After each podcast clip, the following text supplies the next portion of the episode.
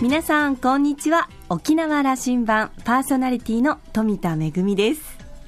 ちょっと時差ボケ中です。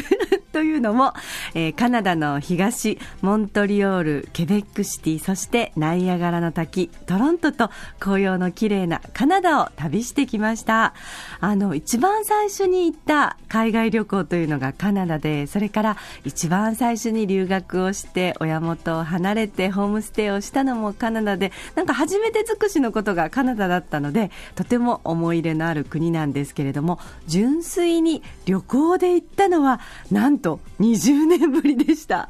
あの、とっても紅葉が綺麗で、それから特に東海岸ということもあって、えー、ちょっとヨーロッパ調の街並みも残るモントリオールやケベックなどの旅もとっても素敵でした。なかなか楽しい出会いもあったので、詳しくはめぐみのあしゃぎだよりのコーナーでお届けしたいと思います。沖縄羅針盤、今週も5時までお届けいたします。どうぞお付き合いください。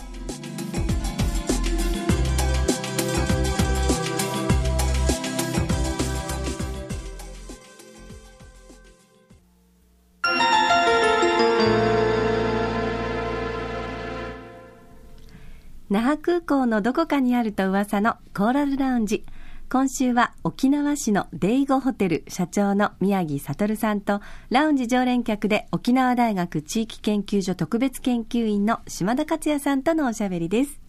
宮城さんは1960年生まれ沖縄市のご出身です。戦後、宮城さんのお父さんとお母さんが米軍関係者向けに開業させたデイゴホテルの2代目社長です。このホテルを日本一の B 級ホテルというキャッチフレーズで運営。ホテル経営の傍ら、沖縄市観光協会の理事や通り会の役員の活動などを通じて、沖縄市小座の町の町おこしの活動にも積極的に携わっています。その功績が認められて今年は平成25年沖縄県観光功労賞を受賞されました。1980年代からスポーツ合宿の分野に着目して全国から多くのスポーツ選手を受け入れる仕組みづくりを行ってきたことへの実績が高く評価されています。現在沖縄市が掲げるスポーツコンベンションシティ構想の先駆けとなったものでアメリカの音楽やチャンプルー文化のイメージが強い沖縄市がスポーツ合宿のメッカだということはあまり知られていません。宮城さんのホテル経営への思い、そして地元沖縄市小座の町への思いを語っています。それでは島田さんとのおしゃべりをお聞きください。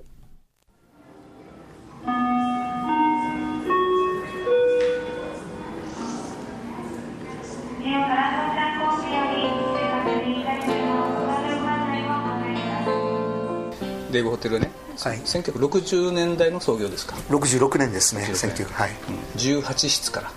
10はいそうです、うん、スタートして、はい、あのそういう歴史がそう今のあの、えー、レイゴのあのこのムードになっていったんだと思うんだけどもそこは2代目経営者の腕の見せ所だったんです。これ、はい、ちょっと振り返ってもらいたいんだけど、はい、大変だっただろうなと思うのはね、はい、だから1960年代ですとそのアメリカ米軍関係者が、うん、まあ、基地内で施設ないと、はい、家族もみんな来たら、うん、あのな小座の町に出てきて泊まると、い、うことがマーケットで、うん、アメリカ側の御用達のホテルからスタートしたわけでしょ。そうそうですね。もっと詳しく言うとですね、あの最初はあのベトナム戦争の頃に、ベトナムへこう戦闘に行く兵士帰ってきた兵士の中継地として嘉手納基地があってその兵士たちが中継の間次の飛行機を待つ間もしくは休暇という形で、えー、短い人で数時間長い人で1週間という形であの兵隊さんが泊まるホテルだったわけ。ですその需要が圧倒的にこうあの時代は多かったわけです。それから終戦を迎えるとベトナムの終戦ですね。73年に。以降は今度はこうあの戦争が終わったんで家族を連れて嘉僕が知ってる時代あ。の見てたのはそのもう終戦。ベトナムが終わってで嘉手納基地はアジアのこういわゆる要としてますます強化していくっていう時に今度はあの経過する兵隊じゃなくて中継する兵隊じゃなくて中流の兵隊がたくさん来て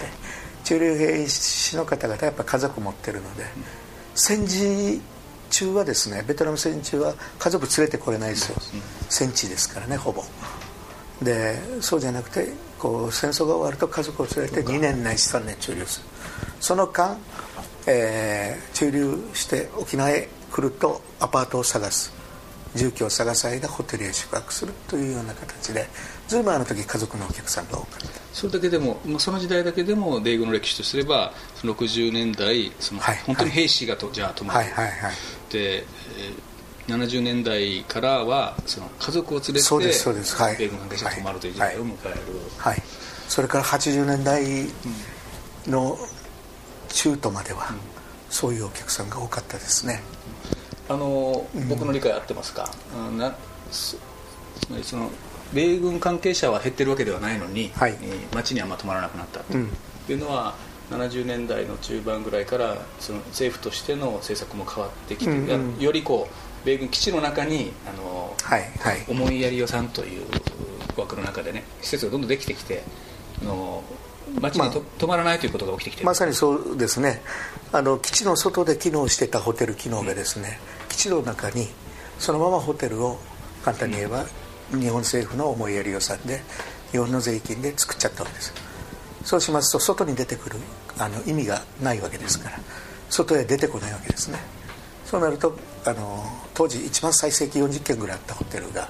だんだん減っていってもう80年代には十数件、うん、今は10件切ってます、うん、10件切ってます切ってます。あの小座の町で。で米軍相手と言えるホテルはもう23件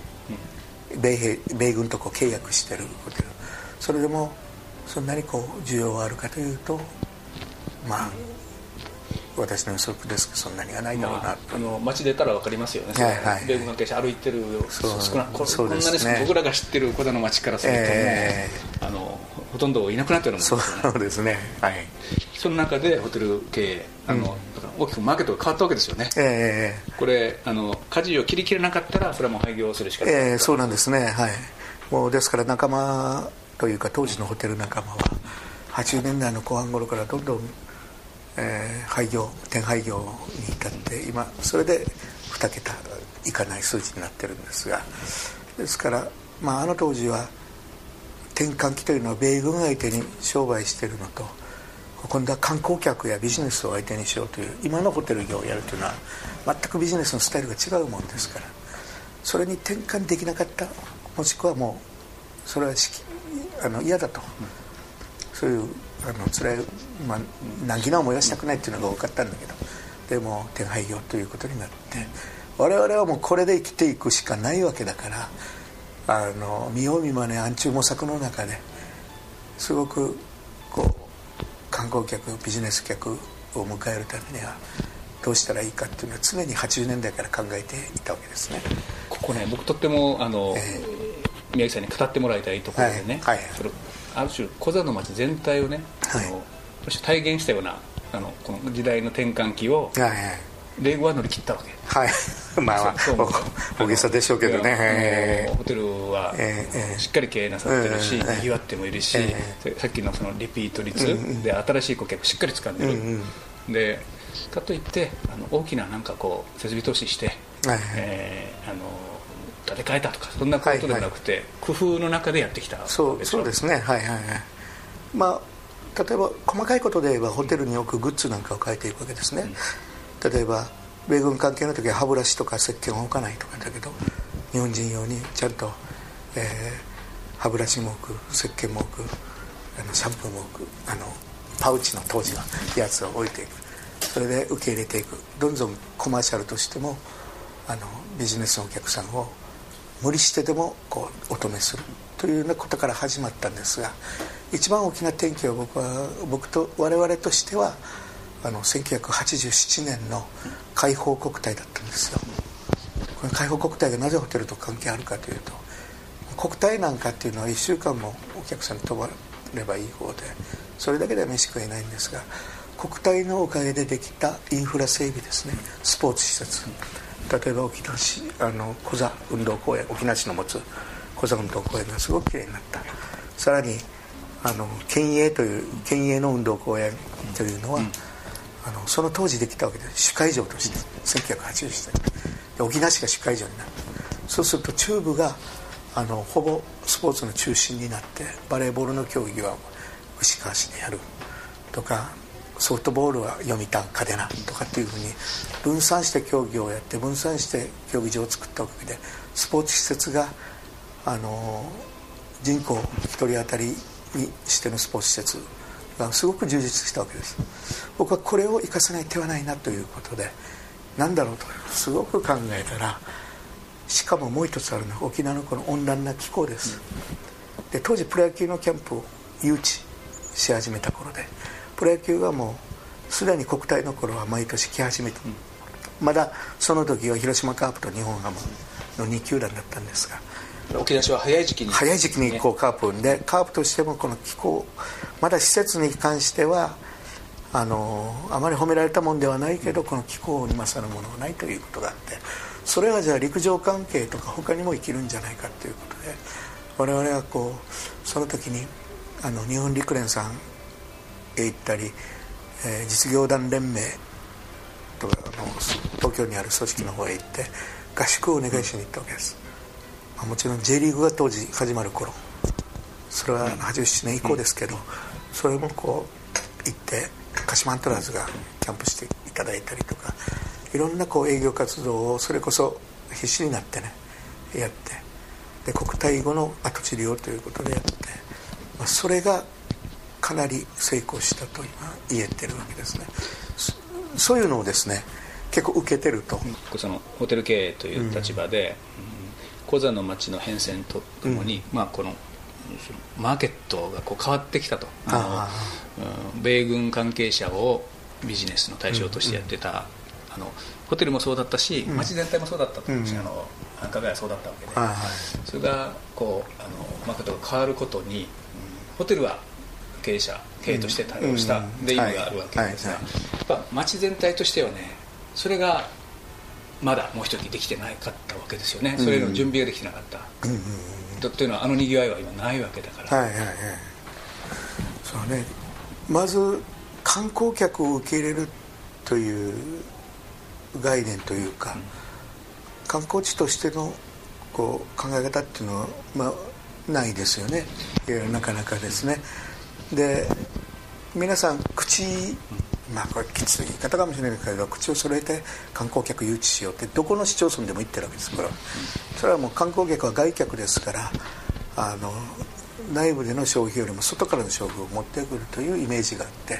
それで誘致しよう誘致しよう。しかしこの誘致していらっしゃいいらっしゃいだけで絶対お客さんって来てくれないんですよ、もうどっか行って駅でパンフレット巻くとかなんとかやってってそんなもんほとんど1000枚巻いても1人来るか来ないかっていうこの町をどう作り上げるかがポイントであって。何で呼ぶかということですよね。何をポイントにして呼ぶか。沖縄市のじゃあ売りは何なんだ。ということは明確でないわけですね。この今のこう政策を見てると。批判じゃないけど。我々ですらこう何を売りにしたらいいのかっていう観光に関してはね迷ってるわけです。ですから先ほどのスポーツコンベンションっていうのは、まあ物見さん的な見る観光というよりはこうコンベンション観光、まあ、講義の意味で言えばなんでしょうそれは一定の成果を滞在する、ということで、ね、で一般のお客さん残りの例えば春から夏秋にかけてのねお客さんをどうしていくか。沖縄市はどういう立場で観光をするのかということが明確でない。これを明確に僕はしていきたいなと思ってるんですが今例えばじゃあというともうむやみやたりにこう沖縄市にある施設を挙げていくわけですね、うん。例えば何々町がある子どもの国がある、で果たしてそれが観光の資源になるんだろうか目ためになるんだろうかっていうのは僕はすごく疑問で。あの沖縄市はもう集中すればこの1945年の終戦から米軍時代が72年までアメリカ統治時代があってこの72年からいわゆる現在に至る。で我々はお互いまあ、小底の頃にもちょうど、ちょうどあの時に730があったでしょ、うん、復帰してしばらくは車は今の反対を走ってたわけね、うん、すごくいびつな感覚でだったんだけど。で、ね、そういうこう復帰とか復帰の前復帰の後交通の変更でいろんなことを我々の世代経験してるわけですこれこれを語るとね結構面白いと思うんです、うん。うんで僕らはホテル経営をまさに米軍相手にやってたからホテル側から見たこう街の作りっていうのはすごく見えてくるわけですね。あの、その沖縄を取り巻いてたこの歴史の変遷、うんはい、この流れの中で、はい。はい、ホテル経営者としてこうそのえー、その歴史の流れの中でどう乗るかを、え。ー、という見て視点で見てたわけですよね。でその歴史の流れ、うん、もうこれ話すと長くなるんでこの歴史の流れが例えば沖縄市は平たく言うと基地の、えー、嘉手納基地があってからできた、あの門前町ですね。基地のものこれは否めません。好き嫌いじゃなくてそこにある基地を撤去するかどうかといういつも常に基地はなくなってほしいという思いと基地がなければ例えばあの私の家族構成なんかみんなそうなんだけど親父とか親戚みんな基地で働いて育ってもらったという矛盾がある、こういう矛盾の中で生きてきながらあの今もそういう文字を抱えながらというすごく曖昧でおもし、まあ、ある意味で言えばテーマになるテーマ性がある小座の町なんでこれそのものがね、うん、このテーマをどう表現するか。僕はこの一点に尽きると思うので小座の観光はね。例えば今ヒストリート行くと僕は面白いんですね。歴史の変遷を見ていくとヒストリートであのいわゆる年代別にいろんなことが書かれているあのヒストリートというのはね、はいはい。はい、商店街の中にある、うん、まあミュージアム、うん、ミニミュージアム。あの今回もまたじゃあ那覇空港から今日は旅立ってください。はいはいはい気をつけていってください、はい、はい、ありがとうございます基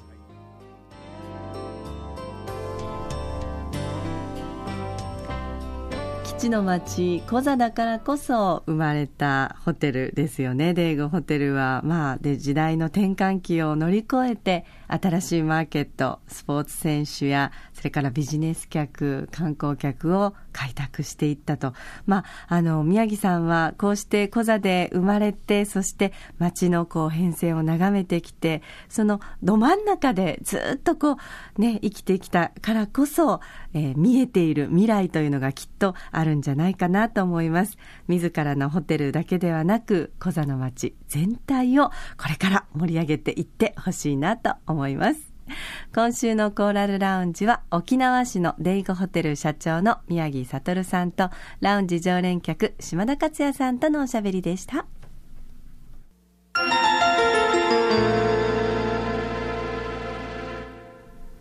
めぐみのあしゃぎだよりのコーナーです。今週はカナダの旅のお話です。えー、20年前に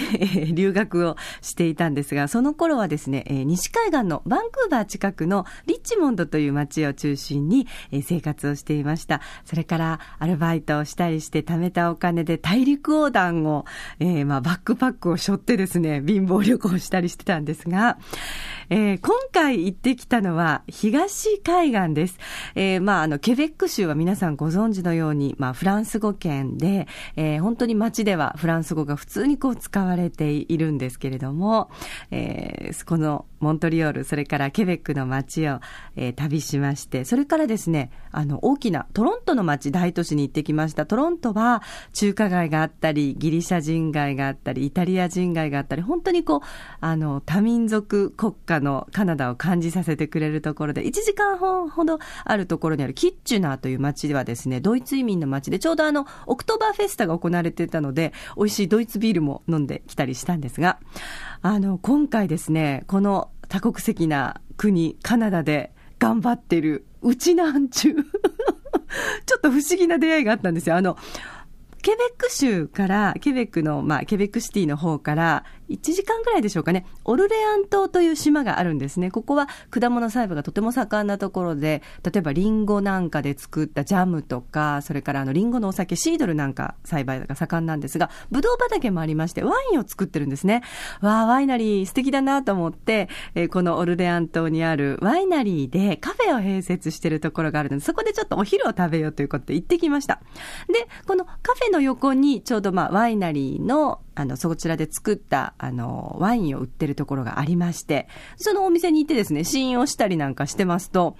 あんたは日本のどこから来たんだいって言うから、あ、あの、沖縄から来ましたったら、もうそのですね、受付のお姉さんが、うわーという感じですごく喜んで、どうしたんですかって言ったら、まあ、今日はいないんだけどね、うちのこのワイナリーで、沖縄の子が働いてるのよ。もう、ケベックに来て15年になるのよっていうことで、あの、最初はまあね、留学でいらっしゃったそうなんですが、ケベックの方とご結婚なされて、えー、このオルレアン島の島にしっかり根を下ろして、ワイナリーでお勤めだと。で、残念ながら私が訪れた日は、あの、非番の日で、今日はお休みなの、ああ、本当にあの、会えたらよかったね、なんていう話をしたんですが、でも、あの、その受付をしてくれたお姉さんが言うには、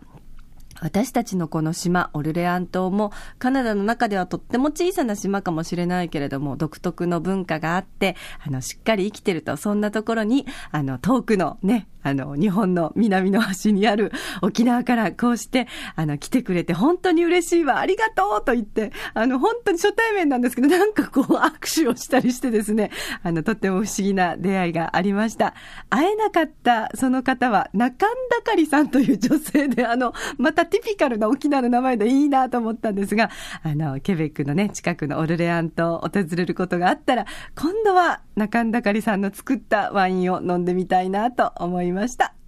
めぐみのあしゃぎだよりのコーナーでした。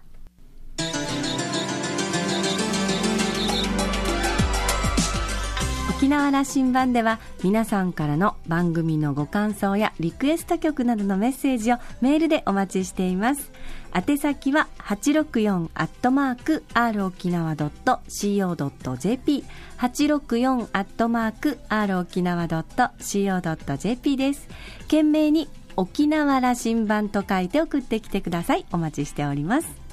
それからポッドキャストやブログでも情報発信中です。ラジオ沖縄のホームページからどうぞ。沖縄羅針盤今週も最後までお付き合いいただきましてありがとうございました。そろそろお別れのお時間です。パーソナリティは富田恵でした。それではまた来週。